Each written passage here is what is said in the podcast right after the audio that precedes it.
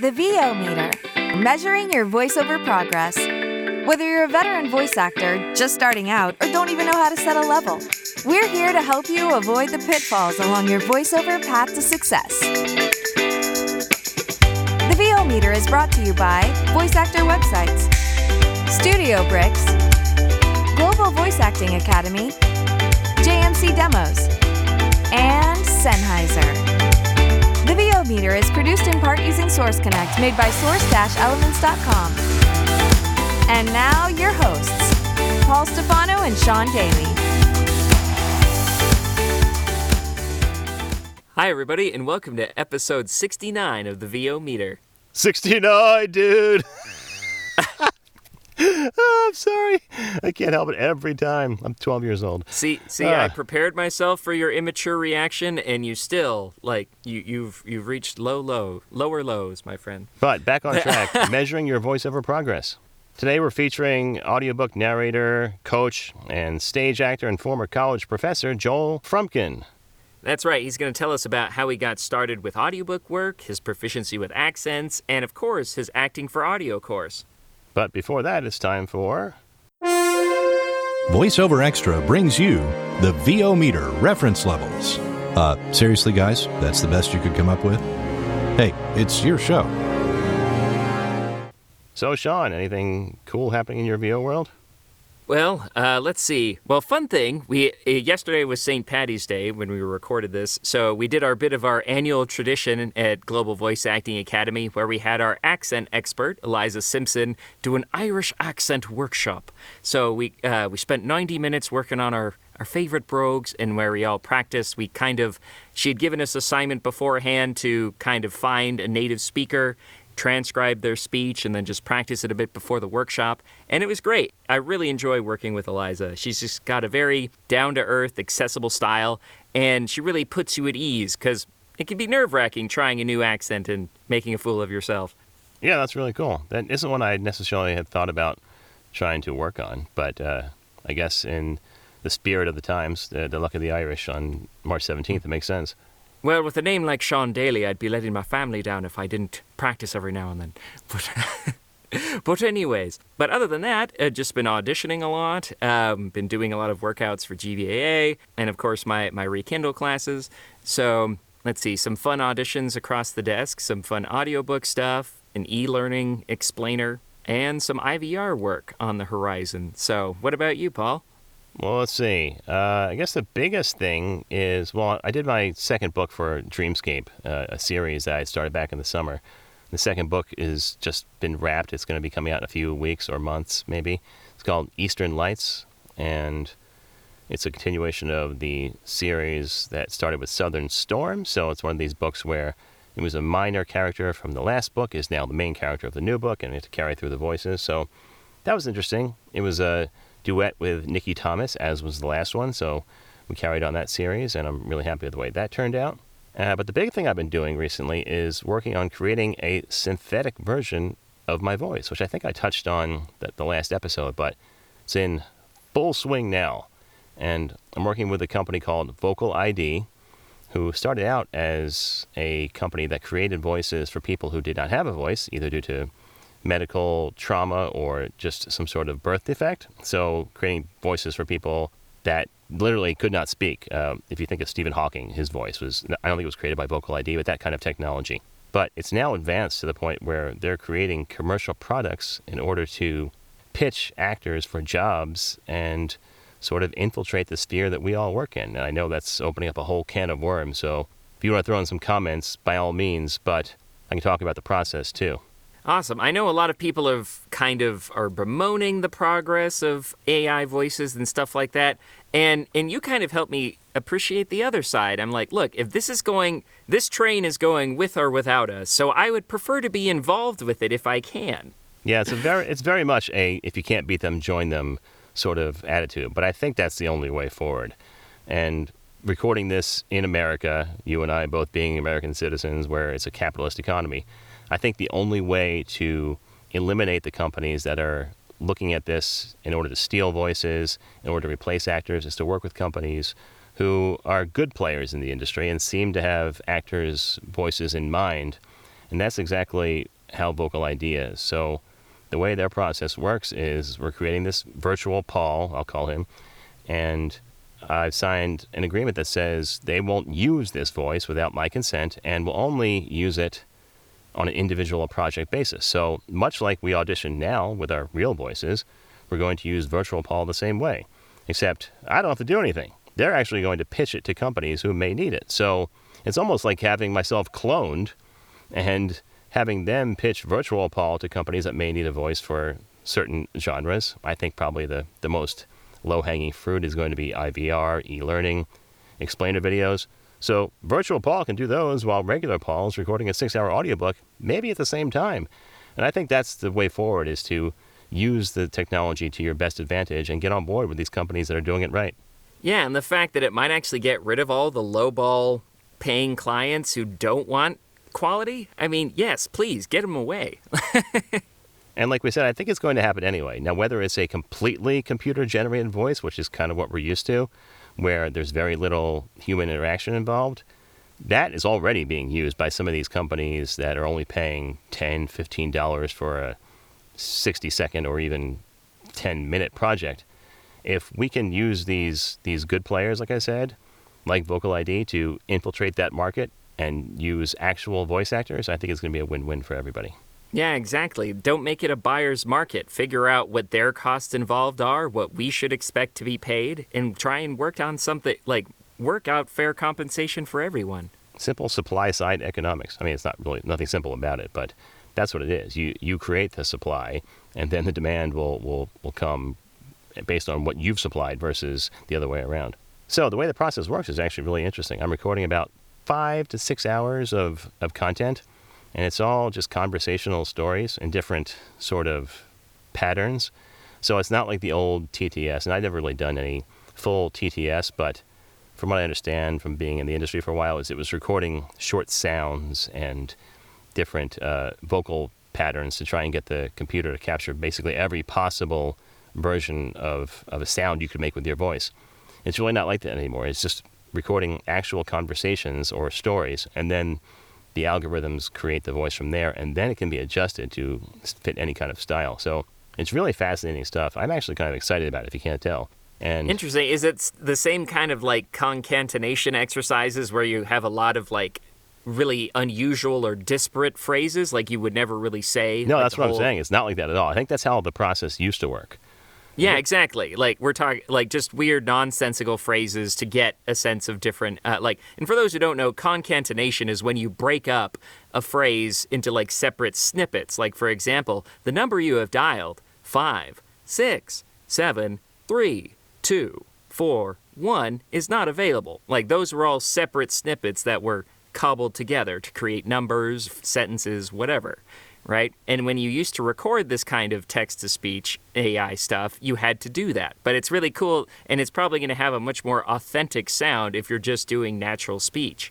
Yeah, that's what I was trying to get, the point I was trying to get across. But you you pulled the term that I can never say. So, um, concact, concaten, concaten, yep. Concatenation. Thank you. so it's not that at all. It's basically just reading actual actual text and stories in order to have the computer capture it naturally, and then it will be manipulated on the back end. So it's really fascinating stuff, and I'm looking forward to see where it goes. Awesome, very cool. Well, that wraps up our VO reference levels. We'll get to our interview with Joel Froomkin in just a sec, but before that, it's time for questionable gear purchase. So I'm thinking it's probably a quiet period for you. I know it is for me, although there are a few dumb things I did.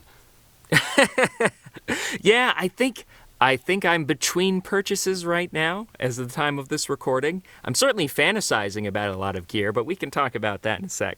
So I'm almost in between gear. I bought a, a small audio interface called the Audient Evo 4, which you helped me kind of at least go through the motions of deciding whether I wanted that over some of the other new ones that are out there.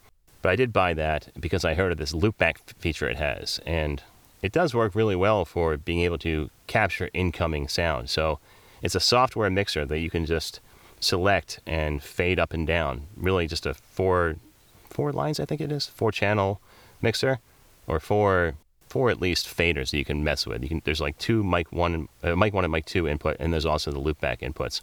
And you can bring back really any audio from the computer, whether it be a Skype call or a YouTube channel, or if you're playing guitar and you want to sing along with a track, you can do that. And I thought I could use it for this, basically, hosting a podcast. But the only feature it doesn't have is being able to play back down the line, which I do use a lot. So when you're having a directed session and somebody says, "Oh, that's a great take. Can you play that back so I can hear it?" I thought cut- that was the whole goal of having that. Like, or it, you just can't route it properly. It just doesn't do it. It's not a feature that's built in. I learned this from George Whittam yesterday, two weeks after I had the interface. I was watching his review on it, and literally the last thing he says in the video, which I didn't watch all the way through until recently, is that the one feature it's missing is that it doesn't have playback down the line. Oh no, it's not a true mix minus. No. And that's really what I was looking for something to run mix minus for the podcast and for a couple other projects I'm doing. So for the time being, I'm, I'm still looking. So far, I bought uh, ZI10 again. I bought it. I might have mentioned that in the last episode.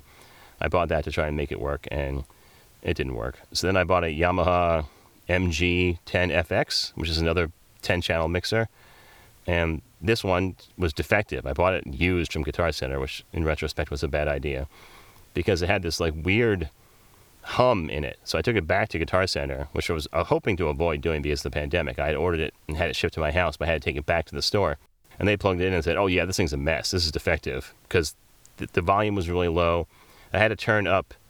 I had turned the gain to like six on the dial, basically all the way around vertical, in order to get a usable signal out of this MK8 microphone I'm using, which is really sensitive. It was really unusual. For comparison, on the Yamaha AG06 I'm using now, I have it at one o'clock on the on the on the dial. So there was something radically wrong with that MG10, and I had to return that. So the EV EV4 was the third attempt I made this time around to try and get a, a true mix minus, and it's not working. So off that's going, but I'm not sure if I'm really going to bother at this point because the times we really use that are really kind of few and far between. It's only when we have multiple interview guests on, and most of the time it's just you, me, and one other guest. So I think I'll be okay for the time being. And if not, there's other ways to make it work with software. Well, we do have a podcast. You could get something like the RODECaster Pro or something. That's what I'm looking at. I'll tell you, there's one other one that really intrigues me. Got him. There's one more that really intrigues me, mostly because it's a lot less. It's like a third of the cost. Is the the Zoom PodTrak Four? Have you seen that?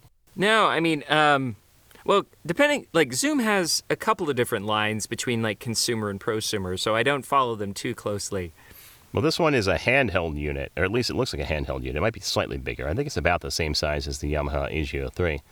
And its main feature, like the RODECaster, is that it has built-in mix minus.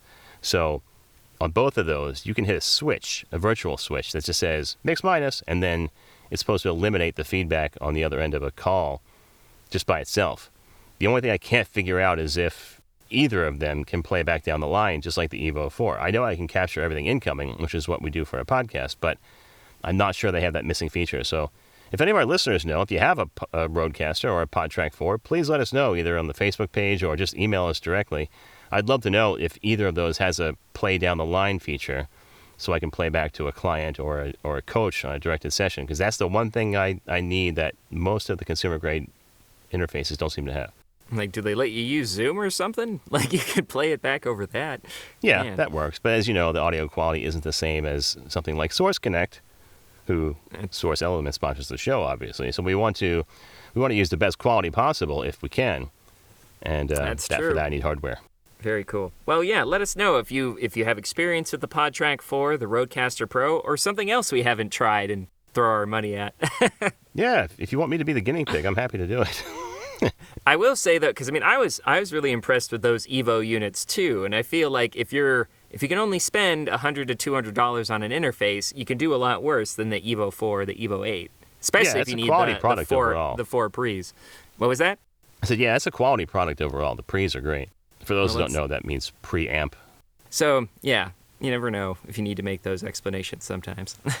So that's it for questionable gear purchases, or at least questionable window shopping. Now let's get to our interview with Joel Froomkin, right after a word from our sponsors. Studio Bricks designs and creates the highest performing portable sound isolation booths. Their professionally perfected acoustics enhances your performance and take your recordings to their maximum quality from your home studio. Forget about managing noise conflicts with your neighbors and family. Pursue your passion for voiceover on your own time and on your own terms. Walgreens. Because it's flu season, and you live in a place with doorknobs and handrails and, you know, people. We tried booking a vacation rental on one of those other websites. They don't always tell you everything. The stars take it to the red carpet. We are back live from the red carpet. California leads the way for change in America, and so does Kamala Harris. Rated M for mature. Claire Redfield. And who exactly are you? So, yeah, what hashtag should I use to describe a grown man in a tuxedo wrestling a goat? And prior to 1933, many of them belonged to a variety of political parties that were now outlawed in Germany. This is the story of how Q got curly. Quinn was crazy about curls. Curly fries, curly straws, curly haired dogs. Hey, Jay Michael here. Thanks for listening to the VO Meter podcast. It's one of my favorites. If you're looking for a great demo like the ones you just heard, check out jmcdemos.com for more information. Hi, everybody. Welcome back to the VO Meter podcast. We're joined today by Joel Froomkin. Now, Joel is a 10 time AudioFile Earphones Award winning narrator. He is the recipient of the 2020 Sovas Award for Excellence in Humor Narration and the 2020 Independent Audiobook Awards Best Male Narrator Award. With over 300 titles to his credit, he is known as a dialect specialist and for his rich and imaginative narrations. A classically trained actor who has taught dialects at NYU and served as director of drama at Manchester University, he recently created ActingForAudio.com, an intensive acting technique course specifically tailored to the audiobook narrator. Joel also records LGBT material as Joel Leslie and was voted Goodreads' all time favorite MM romance narrator in 2019. When not in the booth or coaching, he is busy as a Disney holic and wrangling two loquacious wiener dogs. So, welcome, Joel Froomkin. Thank you, guys. Thank you so much for having me, Sean and Paul. I really appreciate it. Our I'm excited pleasure. to be here. Yeah, it's great to have you. So, obviously, you're a prolific narrator now, but tell us how you got started. Um, it's kind of a wacky story. I um, my husband and I had moved to Indiana, of all places, to start a theater company. We were living in New York, and we wanted to start doing our own our own productions. And we moved to Indiana to start this theater company, and we were there for ten years. We we had there was this uh, we found this hundred year old vaudeville house that was really a wreck, but had beautiful bones and we wanted to transform it and we did and what we didn't think about was really the fact that we were moving to Indiana and it was just, it was a very small town in Indiana and there were some people that were amazing but there just was not it's very right wing they were not terribly excited to embrace two guys doing musical theater we just didn't get the support we needed and so we kind of invested 10 years of our life into this and finally got it up and going and it just didn't make it. We were so proud of the work we did. It was we did beautiful, beautiful productions um, with incredibly talented, ta- talented casts, but it just didn't have the audiences we needed, and so we were kind of like, oh crap, what do we do now? And I was also uh, I was also teaching at the time. I was a I was a university professor there at the same time, but we kind of went, what do we do now? And a friend of mine that I've known for over 20 years. I mean, we're talking since I was a kid because we both grew up in Bermuda, which is a British Commonwealth, which is why I, I went to an all British, basically the equivalent of a British boarding school, except it was a day school with all British teachers. And that's sort of how I ended up as a dialect mutt, being able to do accents from all over the UK and stuff. But anyway, Beverly grew up there too, and she's also a mutt. She can bounce between American and British and is cast both ways. But her name's Beverly Crick and she's this amazing fairy godmother, warm human being. She works a ton doing lots of romance for Harper Audio, etc. And she said to me, Why don't you try doing this? She said, You know, you're a good actor. You have the same weird dialect skill set that I have.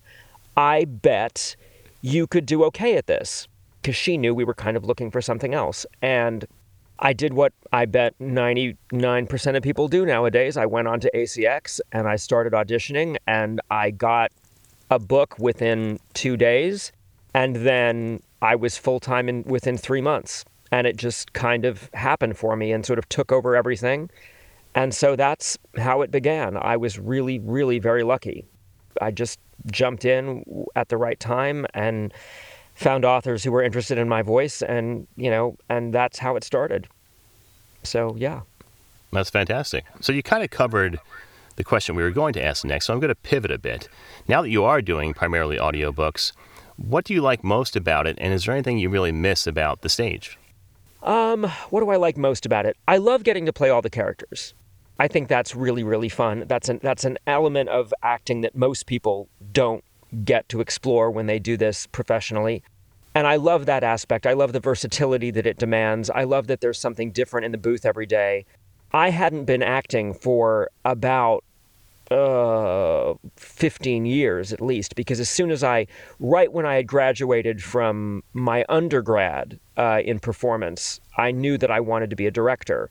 And that was what I basically was pursuing, and my career had been for many, many years. And so to come back to it was really like coming back to home and I'd always been I'd always been an audiobook fan. The the thing that got me addicted was Patrick Stewart's Christmas Carol. I just oh, wow. fell madly in love with it and was, you know, at this point have it memorized beyond being sane. And, you know, and Stephen Fry doing Harry Potter, which I think is a gateway drug for a lot of people, and Roy Dotrice doing Roy Dotrice doing Game of Thrones, and just sort of fell in love with those particularly British British narrators of a certain style uh, who embrace a level of connected, honest theatricality, who strive to give you what sounds like a full cast audio experience, but just with one voice. And so I love uh, that's what I emulate. That's what I kind of, those are the narrators I worship. That's the kind of work that I try to do. And when those books come along, it's really exciting and really thrilling. I think the hard part is that it's it is a very grueling job. I'm very didactic. I am not a one-take wonder. I go over and redo things over and over because I'm hard on myself. I'm lucky if I get two finished hours done a day, and I'm probably eight hours in the booth, which is pathetic. um, it really is. Like I'm really, I, I'm my own worst enemy, and I'm working to combat that. But you know, you've got to be very, very disciplined. Um, I'm lucky that my husband is very good with a calendar and he has me scheduled within an inch of my life. You know, I'm, I'm, I'm kind of like, I can look now and like look at September and go, okay, I'm, or through December actually, and be like, I know exactly what I'm doing every single day now until December. And that, that for me, I think is really uh, a linchpin because I don't think left to my own devices, I'd be able to sustain that. And one thing that is, is getting, I've done about 200 gay romances at this point and they do begin to fall into a skillful, a skillful, lovely, but nonetheless a template. And so I think that I'm I'm getting to the point with those where I need to be more choosy about um, the ones that really speak to me the ones that present a new challenge or the ones I've started turning down uh, gay romances that I know I'm not the guy who should do them, if that makes sense. When some, you know, if somebody comes to me and says this is set in medieval times and it's a British warrior and a Scottish wizard, I'm like, yes, give it to me. We're all about it. but when they come and they say, you know, this is two Navy SEALs going into Iraq and they're bonking each other, I'm like, you know what? I'm not the guy. I'm not. I'm not that guy. And I've learned. I'm learning to gradually pick and choose that stuff more, which is scary because, you know, it's always scary saying no to things and knowing that something has to fill that blank. I think a lot of people struggle with burnout. I think a lot of people around the five year mark I've talked to a lot of other narrators that that get to a point where it becomes no matter how much you love it, no matter how passionate you are about getting into the booth every day, it's a job and I think everyone can hit a little point of burnout and that that can be you always need to remember the listener that you're talking to, you always need to remember who you're doing it for. And that that keeps me energized, I think. But there are definitely challenges, yeah. Mm-hmm. Yeah, that's amazing. I love so much about what you just talked about, especially that idea of uh, what was it? An honest theatricality. I love that term. We have we often talk about this in some of the VO workouts that I moderate. Like we're always striving for acting truthfully under artificial circumstances, but my friend Steve Riesberg says in an interesting and or entertaining way. Because if we go full natural, it's kind of boring. so absolutely. Just, mm-hmm. You know, there's there's a reason why somebody decides to put pen to paper, and it's usually to create something more interesting than life. And sometimes we have to rise to that. And I really get when when it really requires that, that's when I get really excited as a narrator. So, kind of talking about that idea of being more selective and the, the titles that you will or won't do, you have quite a number of titles in the in the MM romance genre. As a gay man, how do you feel about heterosexual men working in that genre? That is it is a very interesting, very nuanced question. And my opinion on it has, I think, evolved. The best way I think I can put it is you have to remember that L- LGBT fiction, queer stories written by queer writers, are their own genre. And gay romance, or what we tend to call MM romance, male male romance, is a different genre. Those books are overwhelmingly written by women for women, and they are fantasies. And the more and more I've come to accept that they are fantasies, to me, I have no problem when a publisher goes to a straight narrator for what I call a straight sound. Because very often, if you say to these authors, cast, cast these voices, cast your 12 Navy SEALs who travel in a posse and all just happen to be gay, that kind of thing, which happens a lot, or this motorcycle club, or, you know, these, uh, I'm trying to think, you, you know what I mean, the, the alpha, alpha male types. I do a um, lot with werewolves and right, right. try if you say to these authors, try and cast these voices as anyone you know that is gay or a famous gay person. Mm-hmm. They can't do it because the voices in their head are straight voices.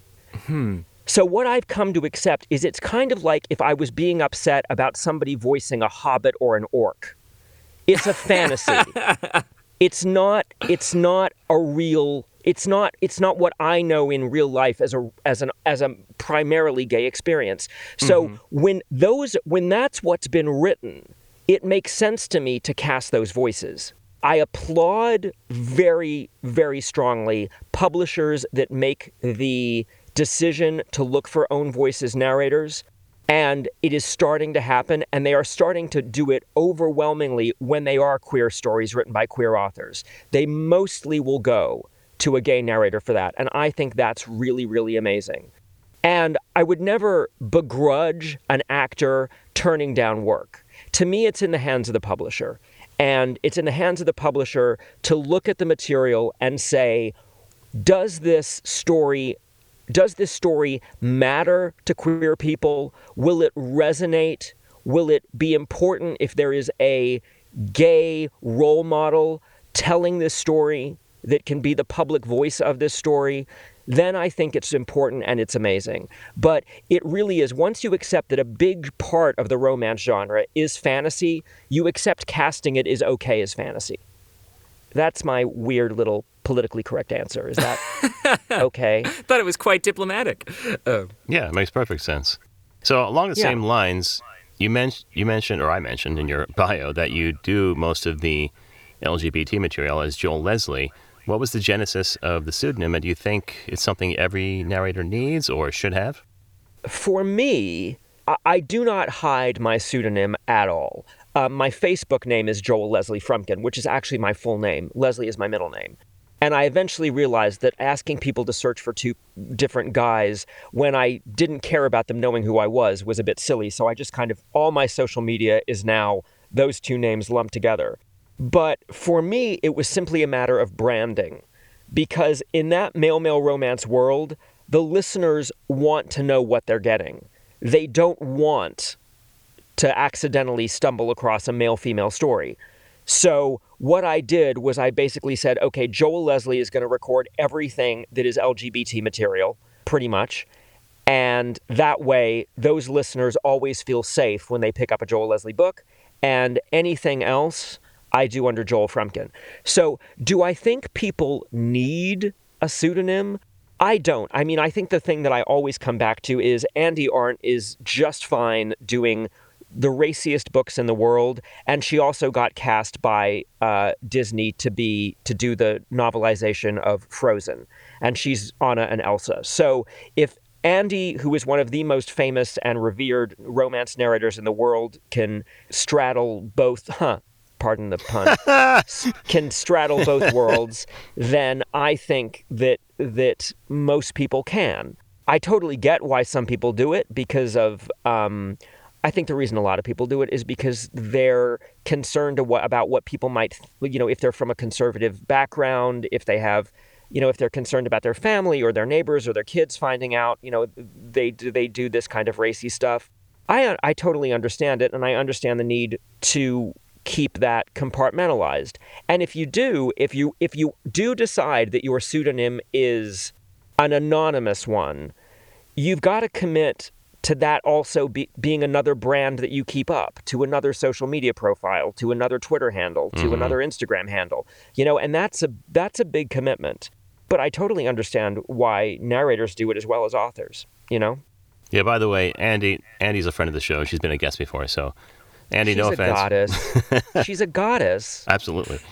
Definitely, wonderful. I love I love the perspective on this. So, um, kind of switching gears a little bit. So, you've recently started doing coaching as well, in addition to the bajillion other things you're doing.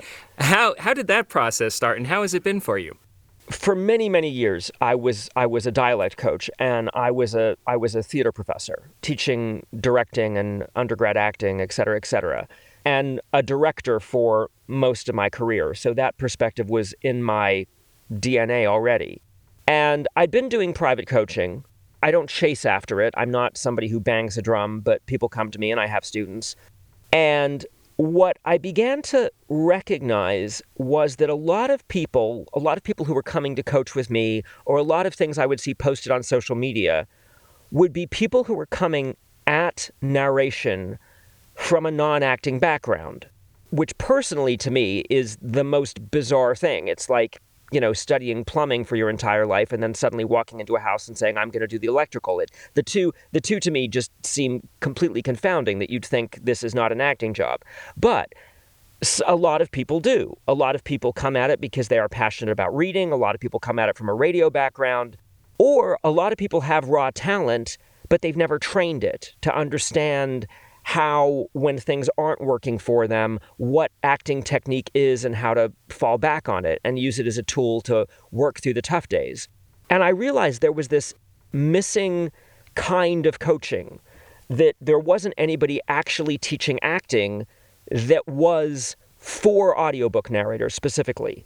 So I thought it was going to be really easy, and it turned out to be a bucket load of work, which is which is fine. We're getting through it, and it's actually I'm really excited about the class, and the students are amazing. But I basically took what was the equivalent of freshman acting, and then retooled it all to be geared also towards voice work and towards the specific needs of narration. You know, a traditional acting class, the primary focus is on studying one character, immersing yourself in that role, doing all the research on that, and putting all your focus in one basket, you know, or all your eggs in one basket. Whereas we have to juggle a million balls at once and have a technical aspect going on, a dual consciousness of being our own director, et cetera, et cetera. So I spent you know a couple weeks over my Christmas break trying to merge that class into something, and then having to figure out how you do an acting class over Zoom where you can't really do a lot of scene study, you can't do partnering work, you can't do mirror exercises and all the kinds of touchy feely stuff that you would normally do in an acting class. And also aware that adults aren't going to want to, you know, spend in a, in a in a freshman acting class, it's a it's a long time in a freshman acting class before you get to talk you spend a lot of time rolling around on the floor, going mm, ah, and making, you know, grumbly gibberish noises and feeling like a lunatic. And I was like, there's no way people are going to want to pay. It needs to be more accelerated than that. We need to find a way to get past that. So I put this 16 week, 15 week course together. It sold out. The first semester of it sold out in 24 hours, and we ended up at having three classes of 10 students each. And it's going great. And it's really exciting to give people these tools because even you know there are people who are crazy crazy talented who just don't understand how to harness their talent in a specific way and what sometimes works for them and what doesn't. So it's been it's been amazing. So i'm really i'm really proud. We have the the second semester just went on sale now. So if people are interested they can go sign up for the class now. But we're um but it's been really really great. And i'm it's great to give back and it's great to you know share to see people's talent and and watch them grow. And it's it's been exciting That's that's great. So I know most of the, the roster in the class because I initially signed up and then backed out because of all my recent booth drama. But it seems like most of the people that signed up are vets of some sort. But a lot of our listeners to this show are people just starting out in the business. So I'm wondering if you have any recommendations for someone who is just looking to get started in audiobooks, what kinds of things they can look into and what they should focus on.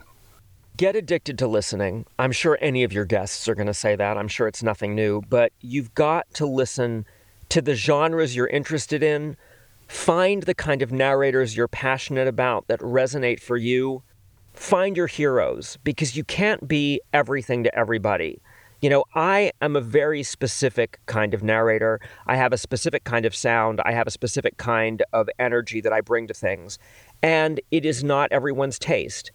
And you have to learn to accept that. You can't, if you try and be everything, you end up just painting with a great big roller, you just end up painting gray. And you need to find where you where your gifts are. And you'll do that by listening. You'll do that by listening and going, okay, this is this person is amazing. This is what I want to do. This is what I want to be. And you'll it'll be the best crash course that you could ever get in a million years. The second thing that I'm sure everyone tells you is coach. Find a reputable coach who is someone who records audiobooks. Do not take a class somewhere. Do not sign up to coach with anybody who does who only has 10 audiobooks to their credit. This is its own art form. It is different than television. It is different than film. It is vastly different than being on stage. You know, I have a student right now I'm working with who has four Broadway credits and she just it is so hard for her. She's brilliantly talented, and it's so scary for her to just strip down and have to be simple and have to be so intimate. So find a reputable coach, take acting classes wherever you can, and study, study, study, study. You can't just leap into this no matter what your raw talent is. I don't know a single person that wouldn't say they go back to their fir- listen to their first 10 books and cringe because you simply just don't know what the art form is. You don't know what the genre demands. You don't know what the listeners want. So, your best tool is to become a listener yourself and determine that, I think. That's absolutely true. I know Sean Pratt, with whom you've trained, as well as both Sean Absolutely. and I, makes you get an Audible subscription if you don't already have one. And a lot of people that first come to him, I think, don't have an Audible subscription. It's absolutely paramount to just start listening. Yeah. And it keeps you, it helps you keep you from burnout too. You know, when I find a new book that I love the narrator for and they inspire me, that gets me wanting to go back into the booth. It really does. Exactly. And, and I mean, it's so true. But like, I'm just, I had to mute myself because I'm like, yeah, say it to the cry. Uh, just, you're doing so well. And I just love so many of the things that you're encouraging people to do because it's like, I work for in like an acting school as well. And you'd be amazed how many people are like, oh, I'm not an actor, I'm a narrator. And I'm just like, there's acting involved. it is the hardest acting job. It is the hardest acting job. I tell people to make them feel better about how hard this is. I say, okay, look at Meryl Streep, right? Let's say Meryl Streep is Oscar no- nominated for leading actress in a movie. Add up the amount of audio time her screen time would add up to. It's going to be maybe half an hour in a in an hour in a 2-hour movie, right? Maybe 45 minutes total that she is personally on camera and speaking to be to win a leading actress Oscar. We have to do 8 freaking hours. and we have to play all the roles. And we have to play the narrator. And we have to play again wildly against type and be believable doing all of it and stay connected and be our own director. It is hard. And I think people simply because the words are written on the page in front of us and reading is something we do from childhood, I think people equate it with that. It's no more reading than standing on stage in front of 500 people once you've memorized a play script is reading. It's hmm. an it's a very difficult acting job. Absolutely. Definitely. Wow. So, I've just ah, I'm so so stoked on the conversations we've been having today, Joel. But one more question for you. Where do you personally see the future of audiobooks going? You know, that's interesting. I don't think we're going anywhere. I think that you know, I was very I was worried about the pandemic because I thought there would be a big downturn in listeners because of a lack of commuting. Um, yeah, I thought so that, too. Yeah, but it didn't seem to hit. It seemed that people instead listened to them at home while they were doing whatever, ignoring um, their kids. yeah, yeah, making making sourdough. I don't think it's going to go anywhere. The fear of AI, I think, is genuine to a degree. I mean, I know when I'm sometimes when I'm prepping a book and I don't have time to sit and read it, I'll put it through a I'll put it through a voice to speech software and listen to it in my earphones, you know, on a podcast program, just to at three times the speed, so that I'm absorbing a, a, a new book that's coming my way. But it is never, and it's I'm it's I'm teaching subtext right now, and the thing you can never teach a robot, you can never teach AI, is subtext. You can never teach them the hidden meaning behind the words. There are 40 million ways to say I hate you and I love you, and a computer is only going to take those words at face value. They're never going to learn nuance. And that's what we bring to it. And that's why I'm so passionate about audiobook narrators being actors and being not just readers and not just sounding like they're reciting something written on the page for them for the author. We have to make this genre lift up a book and take it to another level. We have to have a reason we exist. Because otherwise, if we're just reading, we should be replaced by a robot. We're not bringing anything to the table. But when we bring human experience and emotion and nuance and subtext and bring a book to life in a new way, then we'll never be replaceable. Brilliant. As I like to tell my students when we work on long form narration, the reason it sounds like we're reading is because you're only processing it on a like superficial informational level. We need to do more than that. We have to process it and understand it on an emotional level and convey that to an audience so they understand it on an emotional level. I don't know when a machine's going to be able to do that. Absolutely. They I don't think they will. So we're okay for a couple more years, I think. Well, you mentioned bringing the story to life, and nobody does that better than Joel Froomkin. So, Joel, thanks so much for being here today on the VO Meter podcast. Before we go, where can folks find you if they want to listen to your work or maybe sign up for the acting class that has just gone on sale? You can find me at joelfroomkinaudio.com. That's my narrator website. You can always find me on Facebook at Joel Leslie Froomkin. And the acting website, if you're interested, and I would love for you to be, because uh, we have a grand old time in the class, we really do it's actingforaudio.com, and the new courses are on sale now, so come and sign up. Brilliant. Well, thank you so much for being with us today, Joel. Thank you. This was so much fun. You guys are great. I really, I'm really honored and so pleased to be asked. It was very kind of you. How many times has this happened to you? You're listening to the radio when this commercial comes on, not unlike this one, and this guy starts talking, not unlike myself. Or maybe it's a woman that starts talking, not unlike myself, and you think to yourself, geez, I could do that. Well, mister, well, missy, you just got one step closer to realizing your dream as a voiceover artist because now there's Global Voice Acting Academy. All the tools and straight from the hip, honest information you need to get on a fast track to doing this commercial yourself. Well, not this one exactly. Classes, private coaching, webinars, home studio setup, marketing and branding help, members only benefits like workouts, rate negotiation advice, practice scripts, and more. All without the kind of hype you're listening to right now. Go ahead, take our jobs from us. We dare you. Speak for yourself, buddy. I like what I do. And you will too when you're learning your craft at Global Voice Acting Academy. Find us at globalvoiceacademy.com. Because you like to have fun. As a voice talent, you have to have a website. But what a hassle getting someone to do it for you. And when they finally do, they break or don't look right on mobile devices. They're not built for marketing and SEO. They're expensive. You have limited or no control and it takes forever to get one built and go live. So, what's the best way to get you online in no time? Go to voiceactorwebsites.com. Like our name implies, voiceactorwebsites.com just does websites for voice actors. We believe in creating fast, mobile friendly, responsive, highly functional designs that are easy to read and easy to use. You have full control. No need to hire someone every time you want to make a change. And our upfront pricing means you know exactly what your costs are ahead of time. You can get your voiceover website going for as little as $700. So if you want your voice actor website without the hassle of complexity and dealing with too many options, go to voiceactorwebsites.com, where your VO website shouldn't be a pain in the you know what. All right, thanks to Joel Froomkin for talking to us on the VO meter. I've wanted to have him on for a while. I don't know why we waited so long. I feel like I say that a lot, don't I? It's just that we have so many great guests that there's just so much time in the day. So there's just all, so many hours in the day to talk to everybody we want to talk to. But thanks again to Joel for coming on.